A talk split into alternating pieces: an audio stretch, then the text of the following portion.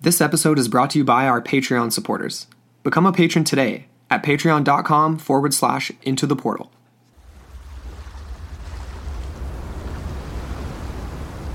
Fifteen eighty four, somewhere in the Atlantic. Small waves lapped up against the side of the ship as the crew was beginning to awaken to a rising sun. On the horizon was a faint line, a silhouette blurred by distance and light. For weeks at a time, there was nothing to see but the horizon, and a vast emptiness that lay before them. The men, forever hopeful of once again setting foot on solid land. This was the beginning of a wave of expeditions arranged by Sir Walter Raleigh, privateer, military man, and reigning confidant of Queen Elizabeth I. Their ambition? To establish hubs for attacking and raiding Spanish galleons loaded with treasures of the New World. After several attempts at staking a claim on the island of Roanoke off the Carolina coast, a third expedition carrying 117 souls from England embarked to the New World in 1587. But when they finally arrived, they found none of what the previous expeditions left behind. Only the bleached bones of one lone skeleton remain in the sand. The settlers were abandoned in a quagmire of conflict and other tangled political factors. Violence and danger awaited them in the nearby forest from neighboring indigenous tribes who had been attacked and provoked by the English before.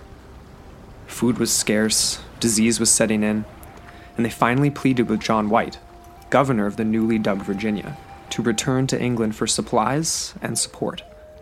White would embark to England with the intention of returning quickly, but when he finally did arrive, he would find nothing of what he expected.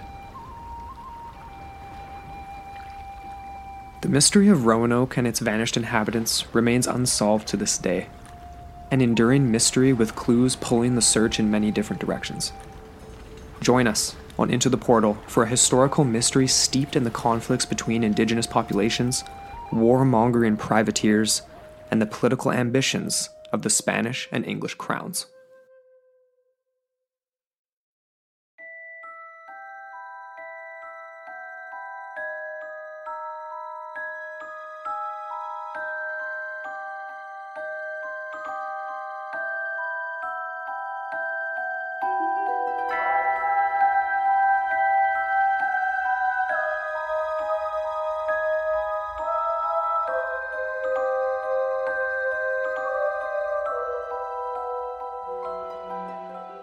Hello, and welcome back into the portal. I'm Amber Ray.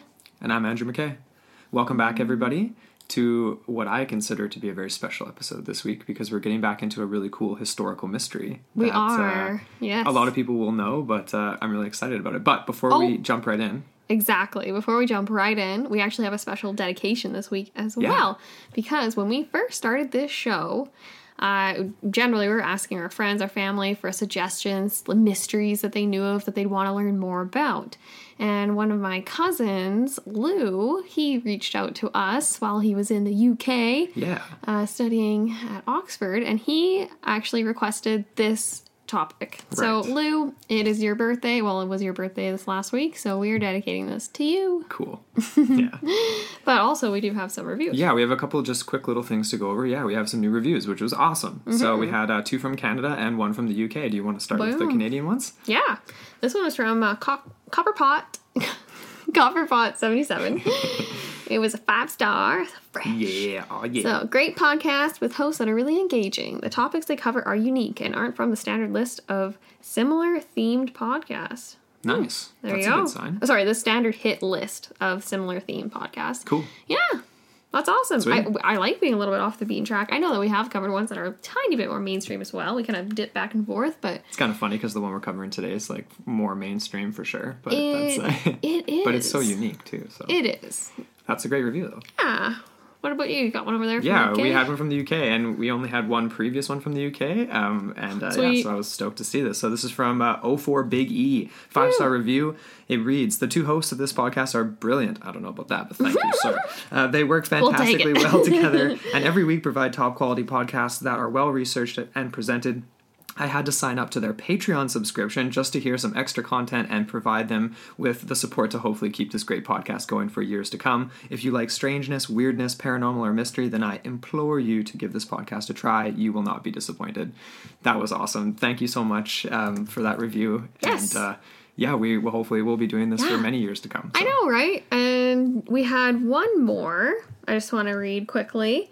This was another Canadian one by Recent Olive. It was a five star. Oh, and it says here it is a fun, interesting, and well researched podcast with down to earth hosts. Cool. Aw, thanks, That's a nice guys. compliment. Appreciate that. Word. But even on that note, that was in the last review you covered from the Yes. UK. New Patreon we- member. Yeah, we had a couple this week, and I am so stoked on it. Like yeah, it's beyond pretty cool. stoked. Yeah. Um, and good feedback from the first few mini episodes we have up there too. Like True. The, the members that uh, have been enjoying them. So yes. it's cool. So we did want to give a special shout out to Ian Tarver. Yes. Thank you so much, as well as Matthew Plum and Joy Bouchard. Yeah. So thanks, guys. Yeah, welcome to the Patreon community with uh yeah, we're stoked to have those guys. It's pretty cool. Definitely look forward to those rewards coming in the mail uh, pretty quick there. Yeah, definitely. Mm-hmm. One last thing before we jump right in here, we almost honestly totally forgot that we even had a TeePublic site. Wow. um, not we really. we I kind mean, of it's remembered like- last week. Yeah, yeah, like we, yeah, And then we had some more people purchase some stuff, so we Right. were like, sweet. yeah. and so we actually went ahead and uh, we put up a 30% off uh, deal right now Mm-hmm. with TeePublic. So you can get, I don't know, sweet wall tapestry, mugs. stickers, shirts, like all kinds of cool Tees. stuff, and like it's Super back- soft and it's back to school time too, right? So like a lot of our listeners I know have little ones and things like that, Mm. so you can get a T-shirt or whatever, like clothes Aw, and stuff for so back to school. cute. Little Ogopogo on there, little things like that, little adventure stuff. So Yep. it it helps out the show a ton, and uh, yeah, we love to just the idea of people rocking the ITP logo and things like that. It's pretty cool. Yeah, oh man.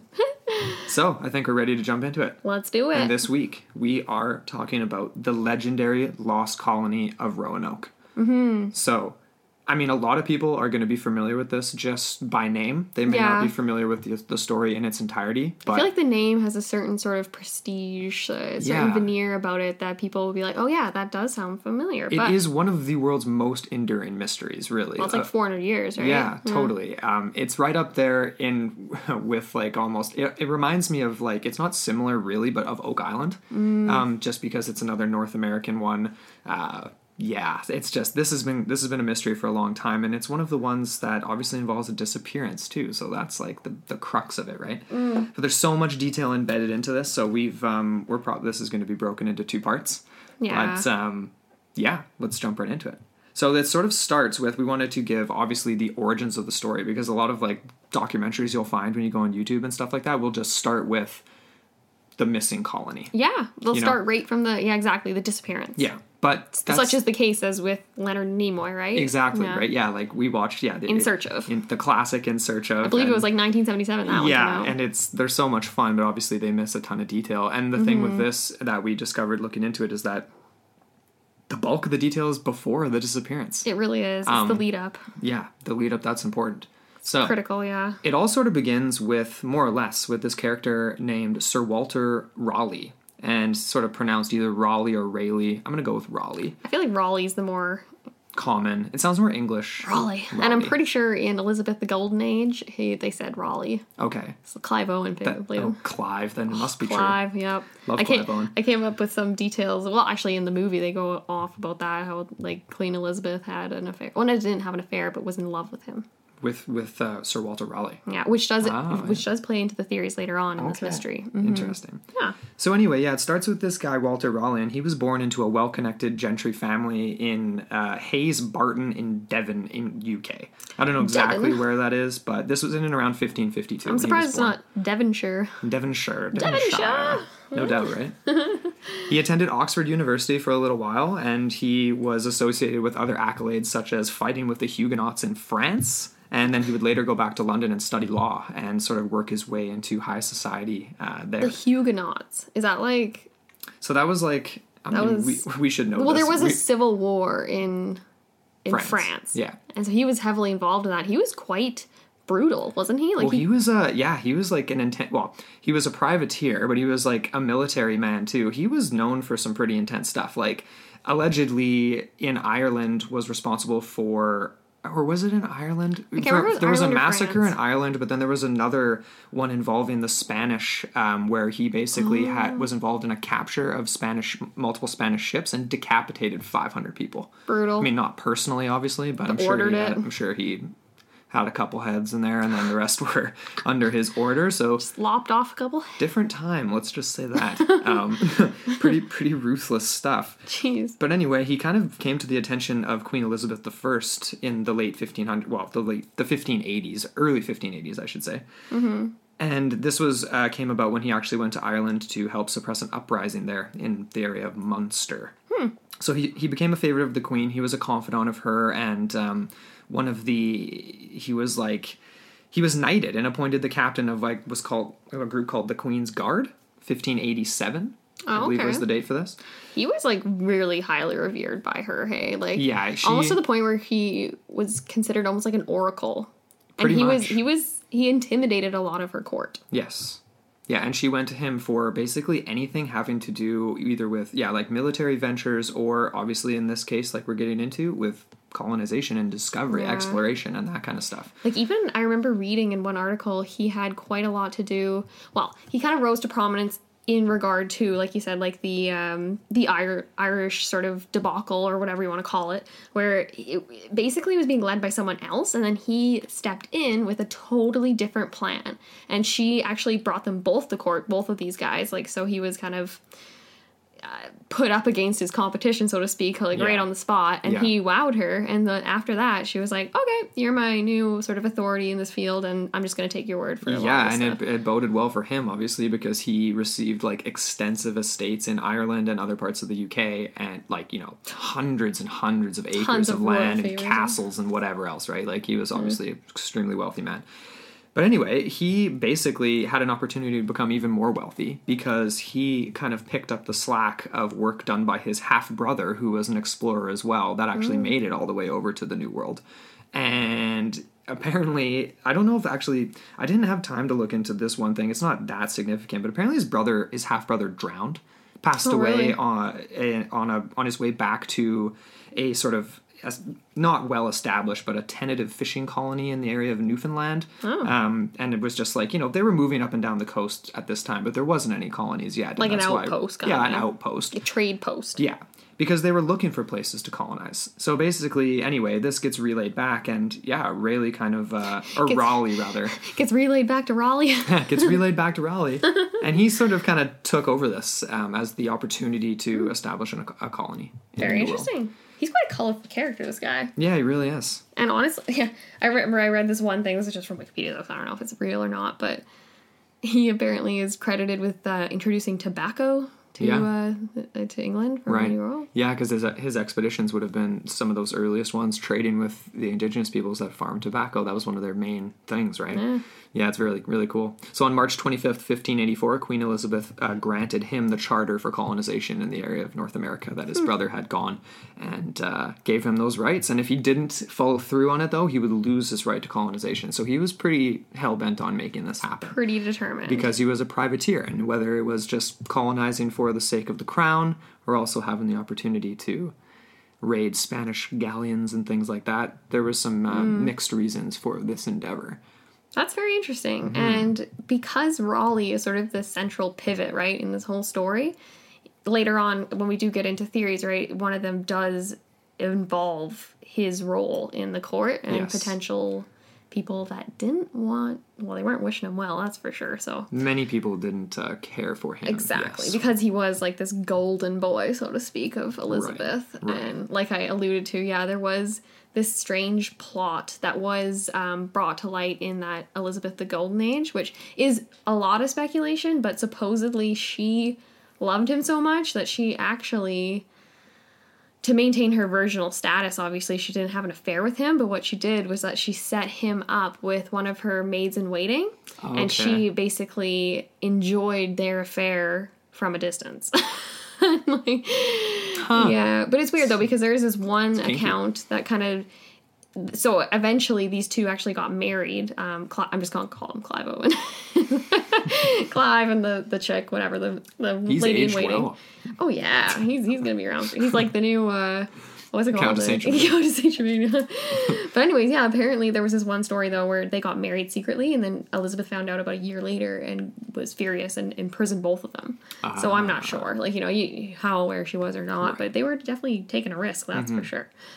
So, anyways, that's a total side note. Okay, so basically, we're at the point where Raleigh has established his right to colonize North America on behalf of the English crown. Yeah. And so this starts out in uh, 1584 was the first expedition. Yes. And Raleigh, although he never stepped foot on American soil, We keep he- switching back and forth between Raleigh and Oh Raleigh shoot, already. shoot! Sorry, Raleigh, Raleigh. It's just the spelling I looks know it's, different. it flip flops in the spelling from different sources, doesn't it? Yeah, it does. Anyway, let's go with Raleigh. I like Raleigh. Raleigh. So let's say Raleigh himself, he never stepped foot on American soil. No. And but he was the leader of these expeditions, so we will be referring to him as that. Yeah. Um, Officially, he led the expeditions. Exactly. So he definitely guided them. Uh, I'm not sure how much communication there was between them after they left for England. Like, you know what I mean? Like, if there were other ships along the way that they could have passed letters to right, like or if they stopped at lower ports before making their way up to, to Roanoke and left Things messages. like that. Yeah, I'm sure they had some way of communicating over. Super duper slow. Exactly. yeah. Obviously. Not very well uh, connected. Yeah. But anyways, they did have a really good first expedition, and they established fairly positive relationships with uh, the North American natives they found. Yeah. Uh, it was actually interesting. Uh, supposedly, the first instance of contact recorded by the English in the area was um, actually it was instigated by a lone native man that bravely approached an English ship Yeah. in his canoe. Yeah. And this ship in particular was led by Arthur Barlow and Philip Amadas on behalf of Raleigh. Yes. And they, yeah, I don't know. They so they ended up sailing So that was the first instance of contact. Like it, and it was positive, right? And they weren't really sure. Obviously, they were on their guard. I would imagine Yeah, they had they their had, like- their guns at ready, so to Right. speak. But it was like it was just kind of awkward, and they were kind of like using, you know, like the typical just um, hand gestures and yeah. stuff and trying to figure things out. But they that was the that right from that point on is when I can't remember the name. We have it further down, but there was a man that started to try to develop um, uh, a dictionary for the Algonquin language and stuff, so that they could That's when they went back. Yeah, that was a little later on. Okay. Mm-hmm. Yeah, yeah. But yeah, so that's actually really relevant because on this first expedition, one of the most important things that happened was these two native men, Manteo and Wanchese. Wanchese? Wanchese? I don't Wan- know. I think it's Wanches? yeah, Wanchese. Wanchese. They were two, well, I don't even know if I want to call them volunteers, but they did come back with uh, Barlow, so Right. the captain of the ship, and they were actually not from the same tribe. So one was Right. from the Roanoke tribe. I believe that was Manteo. Other way around. Oh, Manteo Oh, was oh, Cro-. Croatoan. Manteo's uh, Croatoan. right. Croatan. Croatan. And Wanches was actually Roanoke. Wanches. I wa- I just want to say Wanches. Just say Wanches. yeah. The, the So they're, they're neighboring tribes. One, like Manteo, was actually supposedly, in some accounts, he's actually the chief of. But I'm not sure. I feel like I feel like high that's ranking. probably I feel like just like a trusted member of the group. Obviously, not like a young, yeah. you know, whatever. But like, probably not the outright chief of the. That's why I say yeah, Yeah. in some accounts, because in others they just say he is high ranking. Yeah, Uh, so, anyways, yeah, they both are Algonquin speaking natives, and they were both residing in what is now coastal North Carolina. okay. And yeah, they were the first, the two of the earliest uh, American indigenous peoples to enter into English record overall. right. And obviously, they were very, they were in, integral to the establishment of these relations by the English. And especially, they were important to Raleigh because their testimony and just their presence in general was a huge propaganda tool that he could use to garner support to establish plans for Well, colony. definitely. Like these guys, because like they came and uh, Barlow wrote. Like they realized as soon as they got there, they were like, "There's so much abundance here." Like he wrote, like the quote was hilarious. It was something like, "This is the goodliest land we had ever seen in our lives," or something like that, right? Exactly. And so they they needed to. I mean, you can't take photograph. I mean, they had people they t- drawing Oh. and taking topographical things and stuff, but they needed They to had bring, White doing that actually. They had yeah, they had John. Yeah, exactly. John yeah. White. John White. He's another important character. But obviously, bringing thing. back somebody who could describe in vivid detail the landscape, the politics, and all this kind of stuff that But- meant Manteo and Wanchese were able to do. That's actually interesting though, because they wouldn't have been able to communicate that because they don't speak English. Ah, so yeah. if you don't speak Well, not, y- Algonquin, well, not then yet.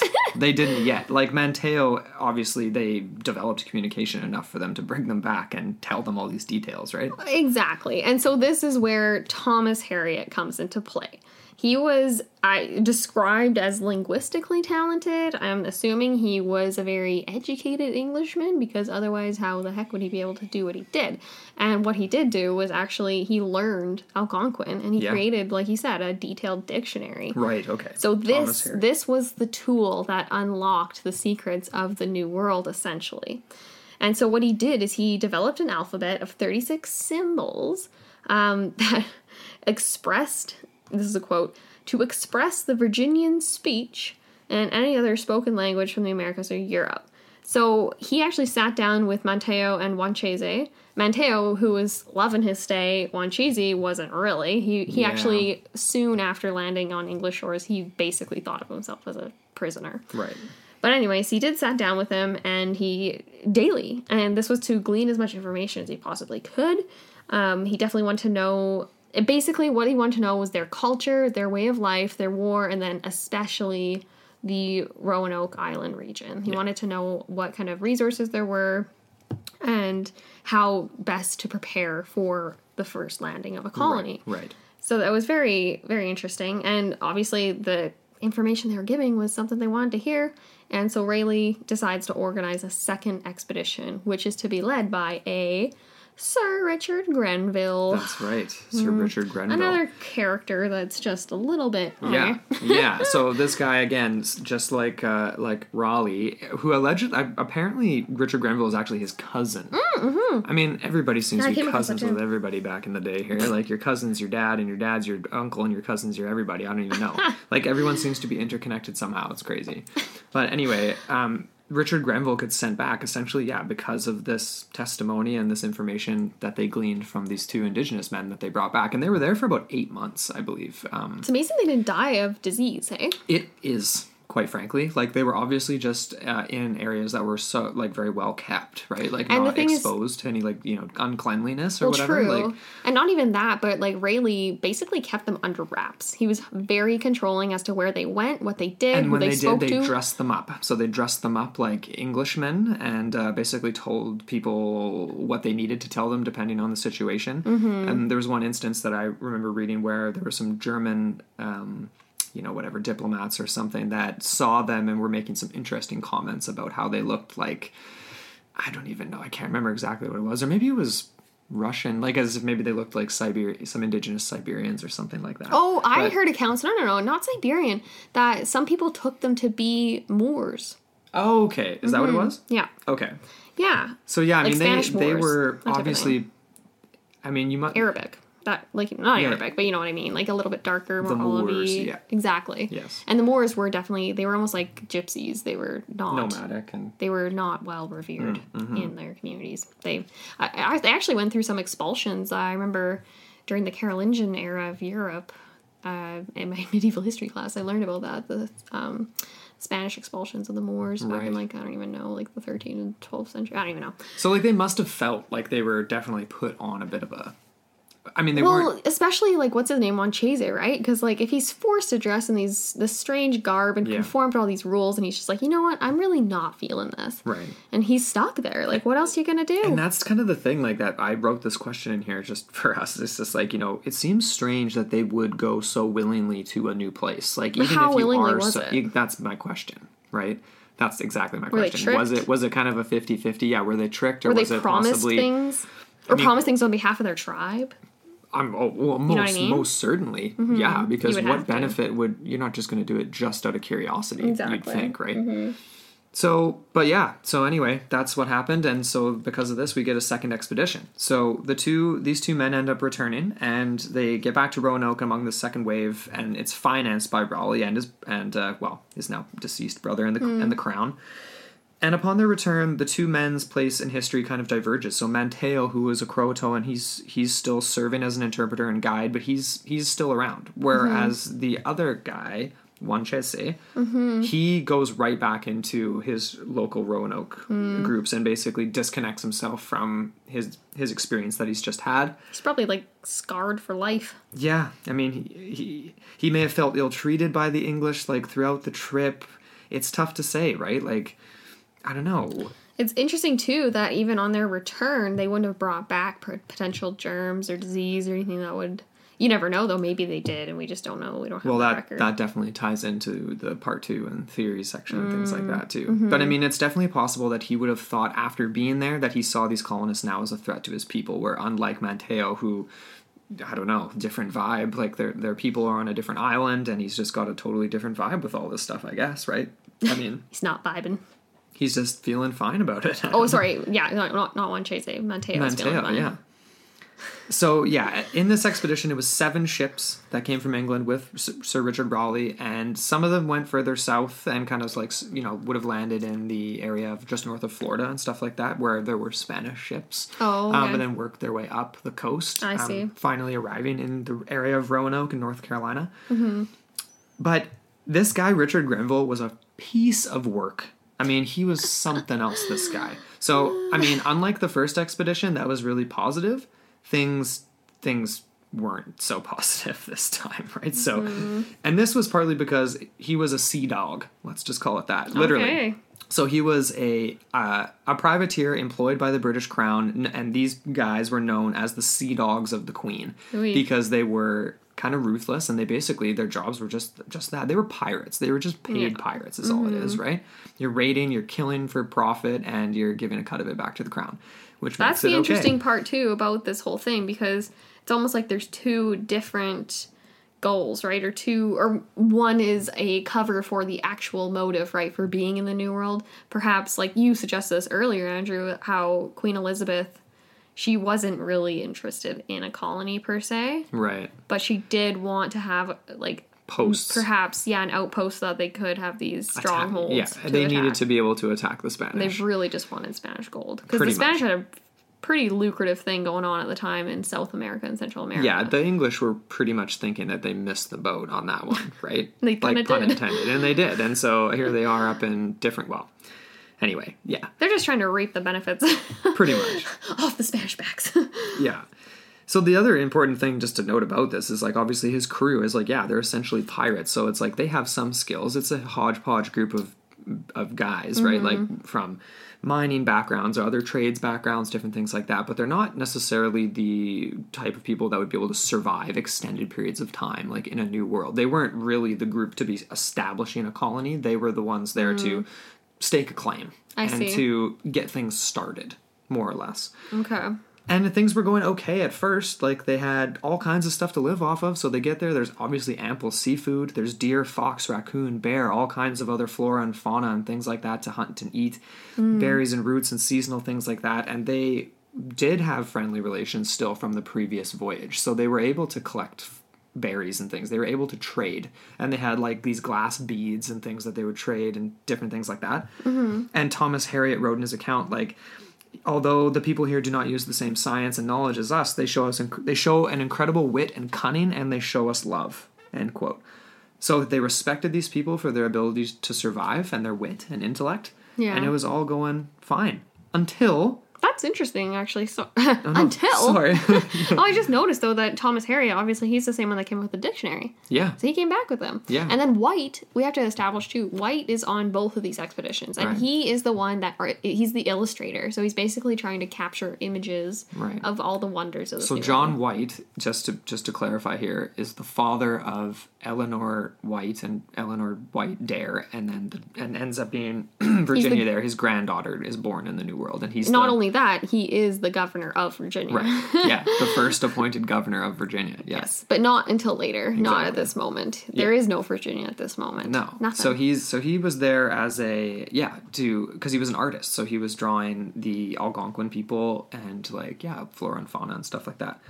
So everything was fine until until until Richard Grenville more or less single-handedly screwed up relationships between Europeans and indigenous peoples like, for all eternity. Forever. I mean, well, I mean, the Spanish had already done a, a really good You're job. looking of for someone to blame. Blame him. literally this is how this is what what happened here. The story goes that things were fine, hunky dory up to up until a silver cup was allegedly stolen from the English camp. Great. Okay, Okay. literally just a cup, A cup. a cup. The only thing useful in this world is just to hold water Yeah.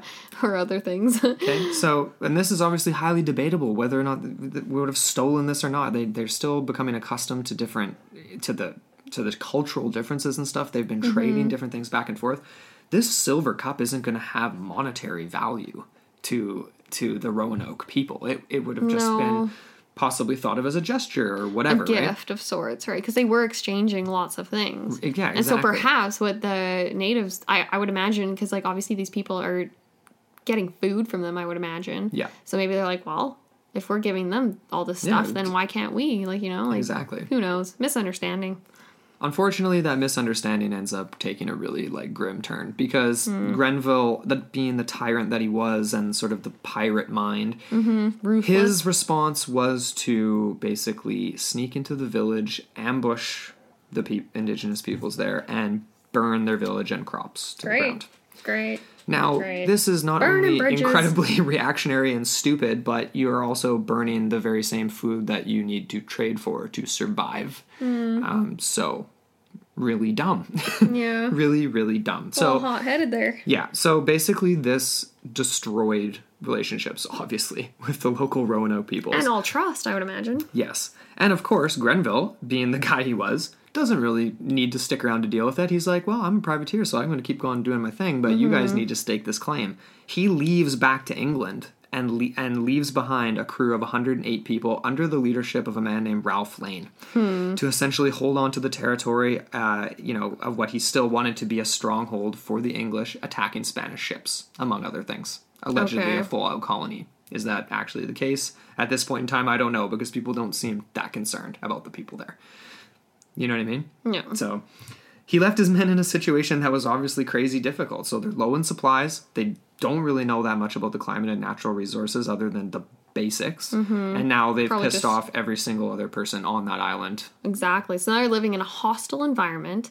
And on top of that, they don't really have the survival skills necessary other than, say, the guns they have with them. I would imagine they could probably shoot something and just roast it on a spit. That'd be like their only way of. But it's like, But even then, tough, like, right? what Like- about what about even just like accommodations? Like, are they able to build like houses? well, It'd probably they, be pretty crude. they had some basic structures and stuff like that. The problem with hunting at this point in time is now obviously like you'd have to have hunting parties of more than a few people because anybody that was straying out on their own because of the recent attack that they led, people were getting people were getting killed. Like you go out to hunt and you get shot with an arrow. You go Exactly. to do this, so people didn't want to environment, yeah. leave by themselves. Yeah. And obviously, hunting with big groups of people isn't very effective. So, um, yeah, there were obviously some. So yeah, there were some attacks on the colony. Or well, I'm going to call it a colony just for sake of just making it easy to understand. But it wasn't. It was just a just a temporary stronghold. Group. They fended off some of these attacks, and there was some tense situations, then small pockets of people basically that would try to attack them. Um, and then again, there was small groups that, after a small period of time, kind of came around, and they were they were okay. They still were wanting the goods that these Englishmen had, and so they were trading food with them, but not enough to really make things uh, It was a hard winter. comfortable. So Ralph Lane wrote um, in a letter back to England: "If the natives do not help us, we will starve like a starving horse in a stable." What? yeah, really, gonna- really profound um, way of uh, phrasing it there, Ralph. Like but, a starving horse in a stable. What does that mean? Like they're just trapped? Is that kind of Uh, what I he's think implying? he's yeah. I mean, probably could come up with a better. I mean, you're the li- farming is super hard, eh? Hmm. yeah. Well, maybe you just suck at growing things, but yeah, no. If you if you already yeah if you've made hostile relations with the only people that could educate you in those things, then you're obviously kind of screwed. Yeah. Not a very good way to go about it, boys. No, exactly right. So the, these men were essentially, you know, they're waiting around for for Grenville to come back because he said he was going to be back in April. Um, what was the exact date on that again? I think we had. Uh, April. Well, no, we didn't have an exact date. It was just April 1586. Okay, so he was supposed to be back sometime in 1586. He never comes back. And um, yeah, this is obviously not working out. So basically, what happens is like they, the chief of the Roanoke's, is kind of realizing too that like they can't survive either because there are still small pockets of people trading with the these last groups of settlers and stuff like that. There's still some clashes going back and forth. He basically decides to one the winter earlier. Is that correct? He moves the Roanoke's off the island for a time. The chief, yeah, he decided that same winter that the 108 were there, stranded, like you know what I mean. That he, yeah, the chief. It was it was tough, right? Because okay, so you have 108 men that are foreigners, and then you have a tribe that, in some accounts, it was close to 300. So that's are that's straining your resources. So what he did in order to save his own men and his own community, he decided to move them off the island.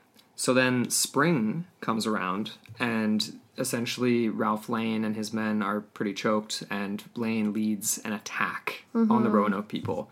So once again, obviously, just leading to more and more worse worsening of the relationships, and It was. We actually had like well, we watched a couple different documentaries on this and it was kind of sneaky what he did. Like he brought his men under the pretense of discussing like, you know, like uh, potential peace or like um, trade or something, trying to reestablish relations.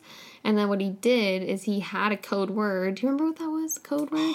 Off the top of my head, I can't, but we didn't write it down, unfortunately. Don't but he uh, yeah he had a code word and he yelled it out and essentially on his command the entire yeah they it was something to do with the queen or something, or like something homeland or something, yeah, or- yeah, something along those lines. yeah for the motherland I don't know something like well, he said something like that it was like a something like battle that. cry Yeah. but anyways yeah so they ended up just yeah ambushing, attacking them. The chief, uh, Waninga, it was shot twice, uh, but didn't die. He was running into the forest, and Lane sent the fastest man in his group to chase him down and uh, beheaded, beheaded the chief of lovely great So yeah, that's Great. pretty gruesome, obviously, and um, still at this point, obviously, Grenville had still not returned. Luckily, I guess you could say for these people, um, or well, not, yeah, luckily for the English colonists or settlers or whatever, Sir Francis Drake rolls up. So boom Sir Francis. Drake, just sort of brief bio on him. He was another privateer. He was a sea captain, slave trader, explorer, um, all around ruthless guy. He's a triple Um, threat. yeah, pretty much. Yeah. Anytime you have slave trader on your resume, Hmm. that's something. You know, you're a real peach. Um, so anyway, but hell. these guys. Uh, these guys wanted to get off this island, obviously, so Yeah. they they hitched a ride with Sir Francis Drake. blame them they were just dropped into a hornet's nest Pretty much. So Grenville arrives, uh, obviously long after his crews obviously abandoned the, this outpost, and he's forced to leave behind just a skeleton crew because he was hoping there'd be still some left alive holding on to the outpost. yeah He only had 15 men that he could leave. he could Um, spare So he just like basically sentenced those guys to death. Essentially, so he left 15 men to hold on to once again this Roanoke outpost, and that brings us up to oh man. our third expedition. So, okay, Grenville, yeah, he obviously had to do this because otherwise I'm wondering what sort of time frame Raleigh had as far as like maintaining this colony so he could like maintain his charter and his, you know, his declaration from the crown. Yeah, yeah. Because that to me kind of speaks to the desperation of Grenville, right? Like, why would you do that? What the heck is so valuable there that you have to maintain this outpost? Can't you just reestablish one somewhere else? I don't know. I mean, I have a feeling that he just doesn't really care about these 15 guys. He's like, whatever, Crown wants me to do He's- this. Ra- he's doing his due me to- diligence. yeah, he's like, yep, okay, you guys are here. You're gonna ass. get great things when they the colonists will be here anytime, and you'll be already here, and it's all gonna be hunky dory. And of course, All right, so third expedition. So this is when we actually get the settlers that would be part of this lost colony arriving. Right. And it was about July 1587. 117 different people, a mix of various walks of life, set out from England, and they were tasked with the job of forming the first English colony in the New World yeah, pretty first, profound. First colony, first community. Yeah. They were bringing over, like, I'm not sure if there was actual children, children, but they were bringing families. Oh, for sure, there was young, young kids for sure. okay. Yeah. So yeah, so this is based yeah families. Obviously, there'd be kids involved. Then. Mm-hmm.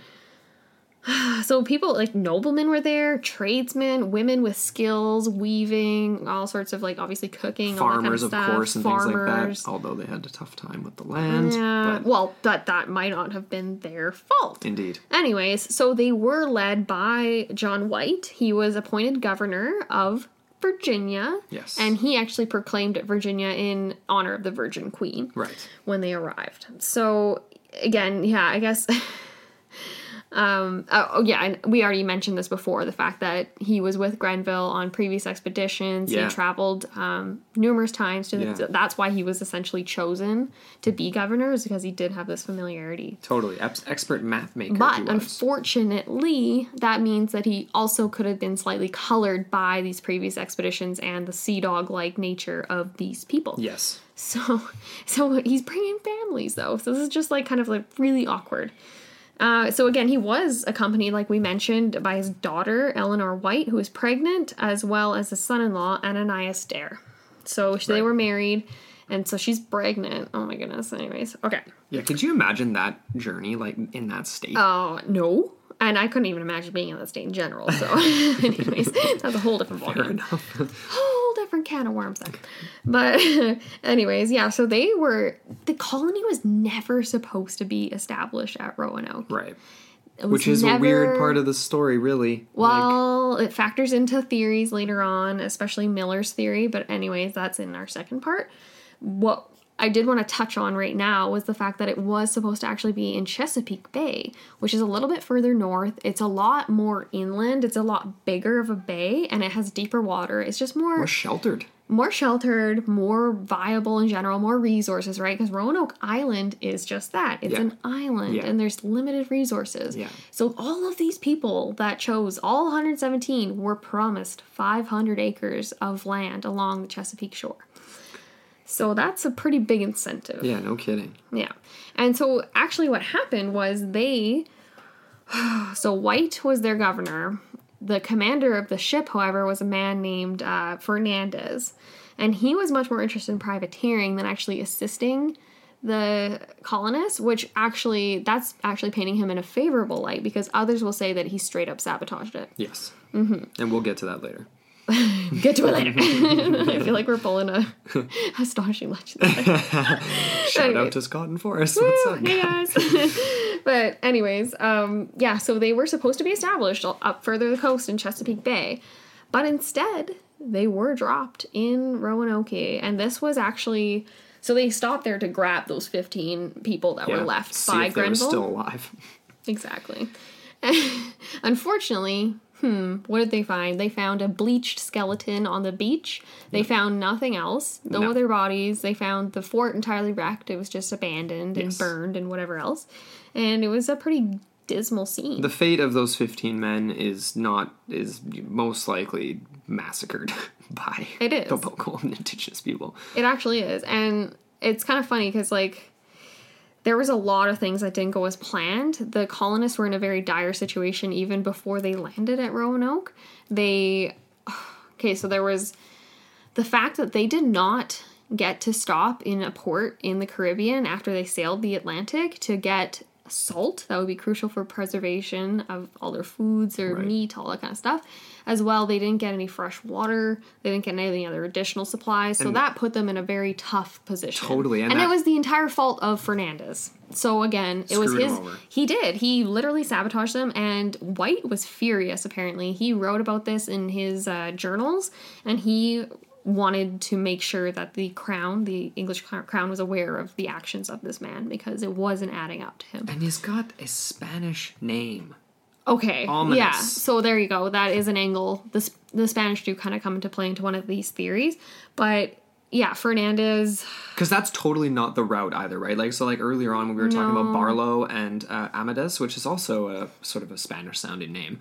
But um, they looped through, so they, they came down through Canary Islands and then worked, got supplies there, like you said, excuse me, salt, fresh water, then worked their way up the coast. That is the route that they were supposed to take. And they didn't. did. You didn't. You don't just go direct across the Atlantic to where didn't. Roanoke is. They didn't go directly to because they actually went to Puerto Rico. Exactly. And that's where another element. There was one colonist that departed the ship in Puerto Rico, and he plays into a sort of conspiratorial theory later on. Um, but we're not going to touch on that right now. Where are we at here? where are we at? We're at the part where Fernandez decides that he is just going to be a dick, and he basically just tells White, he's like, and he tells all of his men, all of his crew, not to let any more colonists once they've kind of they've gone on shore on Roanoke to find the the 15 men left behind. Yeah. And they can't find them, and they just find this crappy scene, and then they're not admitted aboard the ship after.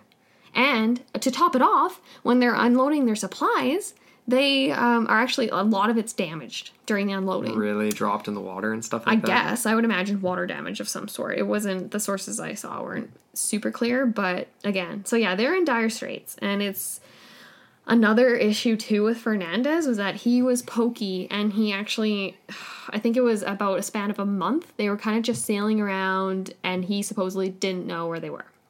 So he was trying to re regain his his wits and his uh, Allegedly. allegedly. And then the reason he said that he dropped them off at Roanoke instead of traveling further up coast to where he was supposed to drop them in Chesapeake Bay was because he wanted to go plunder some Spanish gold.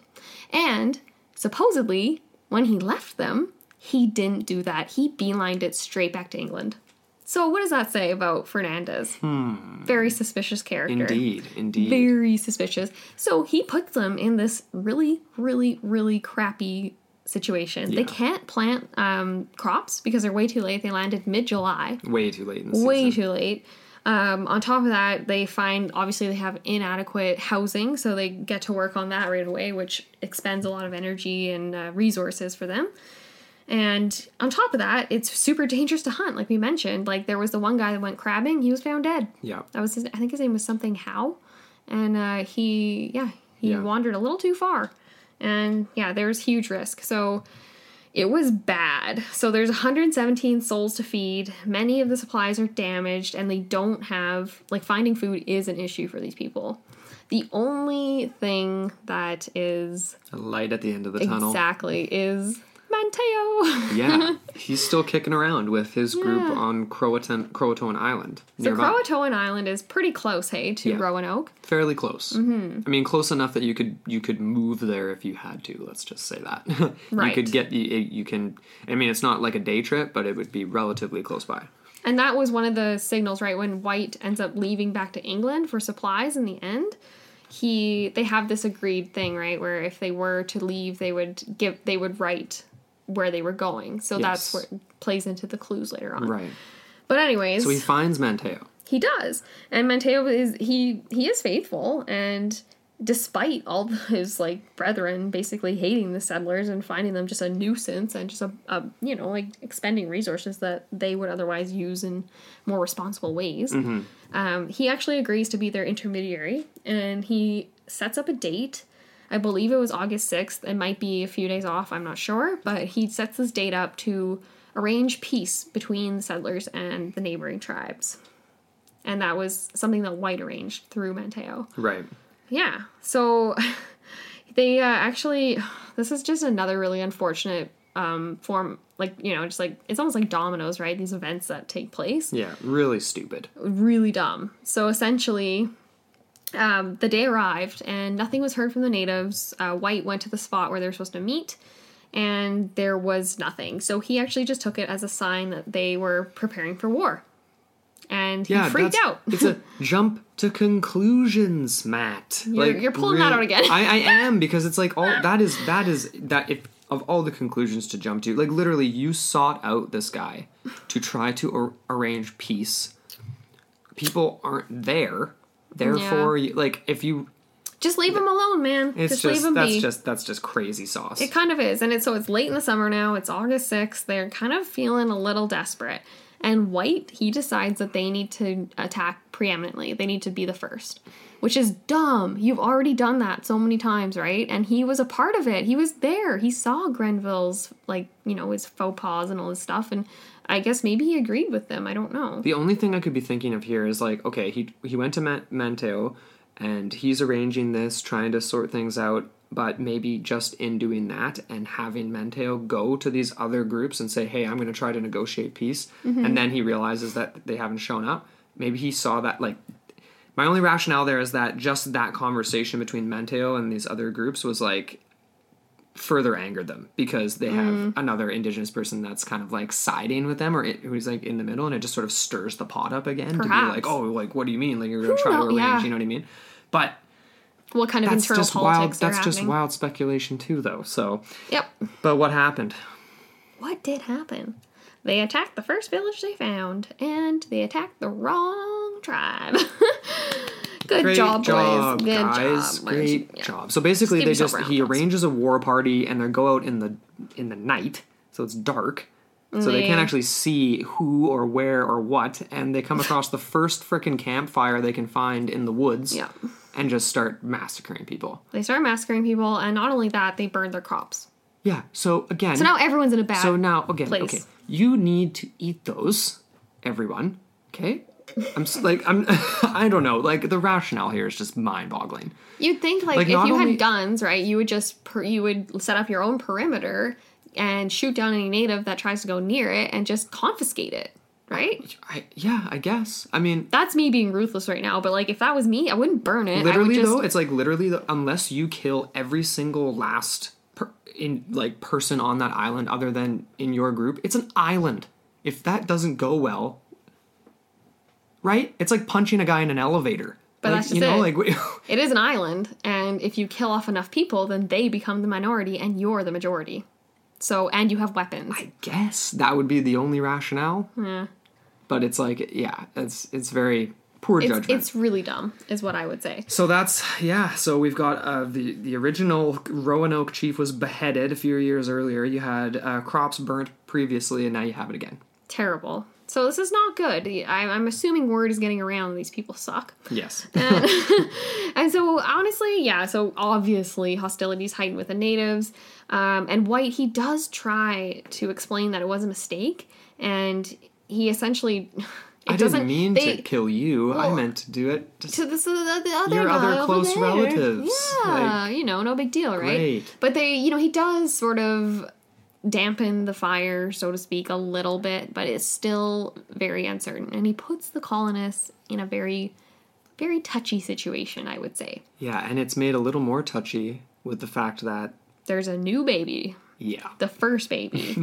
Virginia Dare is born on August eighteenth, fifteen eighty-seven. yeah. So now he has a granddaughter in the new world, It's a new stake, eh? Like that's that's raising it. You know what I and mean? it is pretty profound. Like just to reiterate again, the first ever born English eh, citizen in the new Mm-hmm. world ever. ever. pretty- And there's so many mythologies that have sprouted up around her since. Mm-hmm. She's a character in um, poems and plays and books and things like that. She's Oh, even in um, Interstellar, the yeah. um, what's her name? Anne Hathaway's character is actually no. uh, she's named Eleanor. Oh, she's named. Oh no, no, no. She's not named Eleanor. She's named Amelia. I got that wrong. Oh, sorry, we were mixing that up because there was an Amelia Earhart reference in There was. as one of the theories here. Yeah. but no, she's but but Virginia Dare is referenced in a ton of stuff. Right. Um, and uh, She's even uh, once referenced as like maybe a rival to Pocahontas. for yeah, yeah, used in a story affections. for yeah, for yeah, right, yeah, which is kind of interesting. I, it's like I don't know Mm-hmm. that fits into that story pretty well. It does. So, anyways, White decides it is time. Well, I don't know if he decides or if the colony decides it's time that he needs to go back to England. And Well, that's controversy there, right? well, that's just it too, because like, are they trying to push him out because he's so heavy handed? Is he the most suitable because he can rally for supplies and for other supports for them? And on top of that, he can relay the fact that Fernandez was so much of a, like, you know, like a, a negative factor in this whole thing. Yeah, yeah. By all accounts, from what I came across, like the people really insisted that he go. And it's just, yeah, it's just a question Hmm. of whether or not they thought, okay, we're insisting that you, John White, go because you're the most capable, Mm-hmm. or we want you to go because things are already bad and you're making it worse. You're Basically, just right? mucking it up. You know, I don't know the age, exact age of John White at this time. Um, I'm assuming he's a little elderly. He's not a like, grandchild, man. well, I mean, it is back in the day. Like people he's probably had, in his 50s. you know, that reminds me of uh, like what we do in the shadows, where he's like, "That is why I always look 16," and he looks like he's like 40, and it's like, of course, in those days, life was tough for a 16 year old. but, but I don't know exactly how old he was, but um. That's a kind of a question for me, though. It's like, okay, are, are you really the best person to be sent back? Like, obviously, But to he is the make negotiation, he, yeah, but that's sort of an important role In where you are too. True. Right? Like, presumably Yeah. there would be another person out of the 117 that would be able to uh, help command a ship to get back. Yeah. You know what I mean? Okay, so this guy was born in 1540, John White. So at this time, he Right. Okay. Yeah. Yeah. He is, uh, So he's in his like early 50s. Then is that what that would be? whoa, it says here apparently he died at the age of 52 to 53, um, and the year was 1593. Well, he died right after he, died came right back. after, He came back. It was just three years later. Three years later, right? He never knew what happened. But so he's only, yeah, so he's in his late 40s this time. okay. So for those days, let's call that like early 70s. You're a senior. you're a senior. I mean, you're going on an Atlantic voyage. It ain't easy. You know what I mean? Um, yeah. easy, being parcheesy.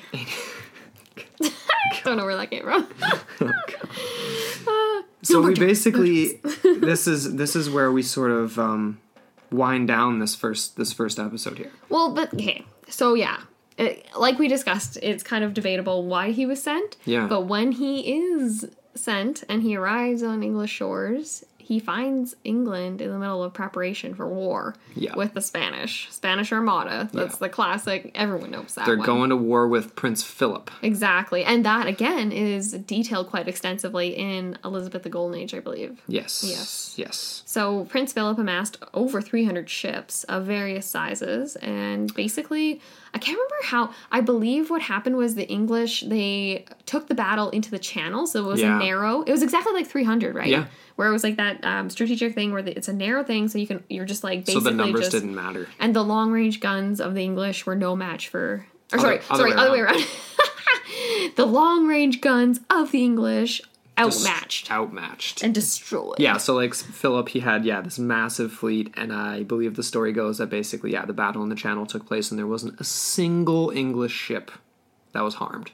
But over half of the Spanish were destroyed.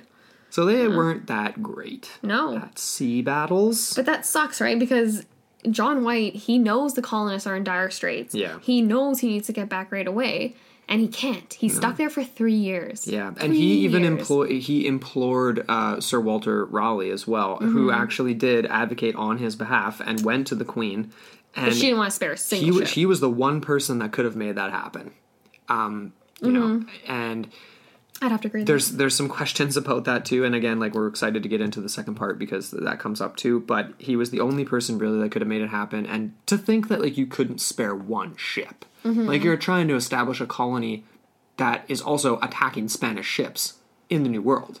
You think that maybe making sure that the 117 people and the money you've already spent over there would be worth one, one, just one I know. But that just speaks to, in my mind, it speaks to the idea that at this point, Elizabeth's ambitions have turned. Obviously, she's still focused on the Spanish. The Spanish are coming to get them. I would imagine that Philip is a little ticked off about the fact that they've been plundering their ships for all this time. So that kind of She plays wanted into to cover too. her bases, I guess. Well, exactly. So she's taken a break from plundering in order to take care of the Spanish Armada, Right. decimate them, and then go back to what she was used to before. Right. Or maybe, if she can, slide into a few of those uh, South American colonies and all that kind of stuff and start reaping the benefits herself. I that would probably be That would be my move. That would have been the mindset, I'm sure. But honestly, though, maybe not, because if they've already established all these relations and all these settlements and everything, it might be best just to get them while they're on the way out. Which is what that was the easiest way to go, so Right. that's what she was doing. Yeah, Ruthless. very. So Mm-hmm. three years pass. The English defeat the Spanish, and finally, finally, John White's able to find a ship. Doesn't end up being a ship that he himself captains, but No. he ends up finding a ship, and he's finally able to go back. So, what would he find when he returned? What became of the colonists? Hmm. Yeah, It's a mystery. definitely. So that brings us to the end of part one, and that is the the lead up and the the backstory to the lost colony of Roanoke. Mm-hmm. So next week we will be back with part two, and we're getting into the real meat of it, mm-hmm. and um, yeah, what uh, what John White discovers when he heads back, and the craziness that ensues, and the theories behind this this legend. Exactly. So thank you so much for listening, and until next week on Into the Portal. Until next time.